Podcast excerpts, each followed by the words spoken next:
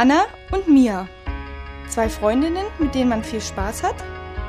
Leider nicht. Wissen Anja Göbel, Katrin Lauder, Julia Moorbach.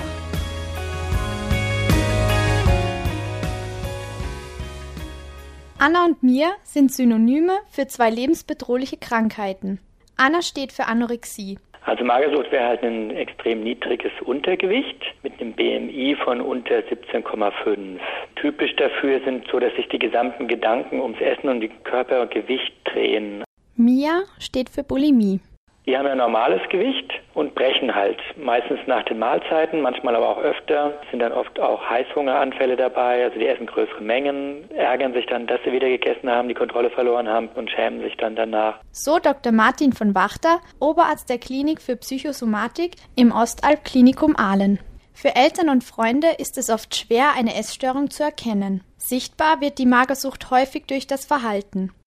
Zählen Kalorien und versuchen sich dann so ein Minimum nur zurechtzulegen. Andere essen fettarm und andere versuchen überhaupt nur ganz wenig zu essen. Manche essen nur Obst oder Gemüse. Also da hat jeder sein eigenes Konzept. So Ingrid Mieg vom Aktionskreis für Ess- und Magersucht Cinderella e.V. Vor allem die Hollywood-Stars sehen aus wie Hungerhaken und sind oft deshalb am erfolgreichsten. Zu den Vorbildern Magersüchtiger gehören neben Keira Knightley und Paris Hilton vor allem Magermodels wie Kate Moss und Chloé Givenchy. Modelagenturen verstärken den Trend, weiß das Ex-Model und Modelagenturchefin Heike Plewka. Ich glaube, es gibt sicherlich in der Branche einen großen Konkurrenzkampf, der einfach durch die Optik gegeben ist. Also gerade wenn man sich die Mailänder, Pariser Kunden und Anforderungen anguckt, da ist es natürlich schon so, ist schon sehr, sehr schlank dort vorgegeben. Aus diesem Grund legt Heike Plewka besonders Wert auf Aufklärung. Und wir versuchen das auch unseren Models, gerade die Newcomer, die wir aufbauen, denen von vornherein klar zu machen. Es geht nicht darum, dass ihr super dünn seid. Es geht darum, dass ihr eine gute Figur habt, gute Proportionen habt. Und deswegen haben wir für unsere ganzen Newcomer auch so ein Schulungsprogramm, wo wir dann quasi an Wochenenden äh, zusammen theoretische Sachen besprechen. Das ist auch im Bereich Ernährung und Sport, wo wir genau diese Themen auch ansprechen. Wo wir sagen, bitte nicht auf Essen verzichten, euch auf irgendein Gewicht runterhungern, sondern lieber versuchen, bewusst zu ernähren. Da geben wir auch Ernährungstipps, wie man sich bewusst ernähren kann. Und ganz wichtig einfach der Faktor Sport. Die Workshops werden von Ernährungsberatern und Trainern unterstützt. Auch das Bundesministerium für Gesundheit hat den Handlungsbedarf erkannt und startete die Kampagne Leben hat Gewicht. Diese Initiative Leben hat Gewicht hat mehrere Schwerpunkte, unter anderem auch ein Schwerpunkt Mode und Werbeindustrie. Unternehmen wie die Modemesse Igedo, der Modeverband German Fashion und das Deutsche Modeinstitut unterstützen die Charta. Die Charta ist eine freiwillige Erklärung verschiedener Partner in der Modebranche. Die Mitglieder verpflichten sich, keine Magermodels zu buchen und wirken so dem Schlankheitswahn entgegen. So Dagmar Kaiser, Referatsleiterin vom Bundesministerium für Gesundheit. Kein Kunde hat uns gegenüber jemals ausgesprochen, er will jetzt nur noch Models der in der Größe, weil er sich an dieser Kampagne betätigen will. So Heike Plewka von G2 Models. Trotz der Kampagne haben die Jugendlichen ein besonderes Schönheitsideal vor Augen. Spitze Hüftknochen, sichtbare Rippen, sehnige Beine. Vor allem in sogenannten Pro-Ana-Foren treffen sich Gleichgesinnte, um dieses Ideal zu erreichen. Die Betroffenen dann oft äh, gegenseitig anstacheln oder gegenseitig hochschaukeln, um eben noch mehr abzunehmen oder noch tiefer in die Essstörung reinzurutschen. Laut Dr. Wolfgang Gavlik, Gründer und Ehrenmitglied des Vereins Hungrig Online e.V., entwickelt sich dort eine negative Dynamik.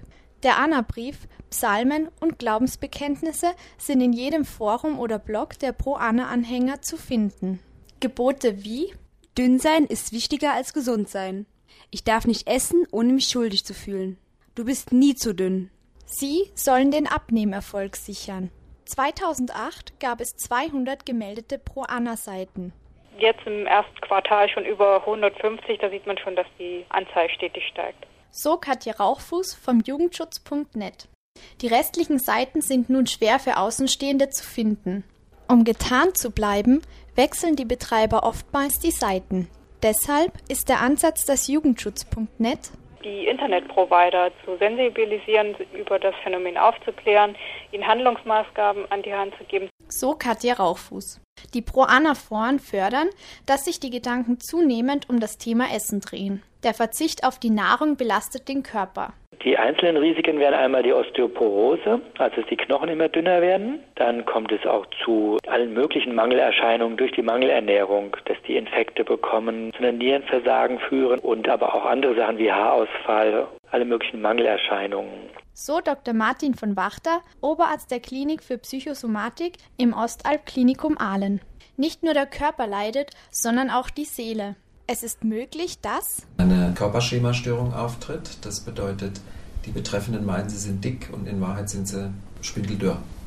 Also die sind äh, oft sehr leistungsbetont. Sie haben einen relativ gleichförmigen Tagesablauf. Also es kann vom psychologischen kann, könnte man urteilen, dass sie in gewisser Weise ein zwanghaftes Verhalten an den Tag legen. So Dr. Heino Liska, leitender Arzt für innere Medizin und Psychotherapie von der Max-Grundig-Klinik.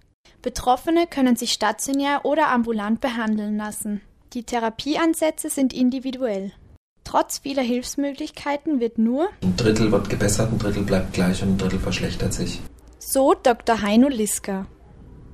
Betroffene und Angehörige können sich schnell und einfach im Internet informieren. Hierzu Claudia Engel, Pressesprecherin vom Bundesfachverband Essstörungen. Eine gute Internetseite ist www.anat.de. Hungrig Online. Dann gibt es die BZGA, die Bundeszentrale für gesundheitliche Aufklärung, www.bzga.de. Wer Hilfe sucht, kann sich auch an die Info-Hotline der BZGA wenden. Redaktion Anja Göbel, Julia Moorbach und Katrin Lauder.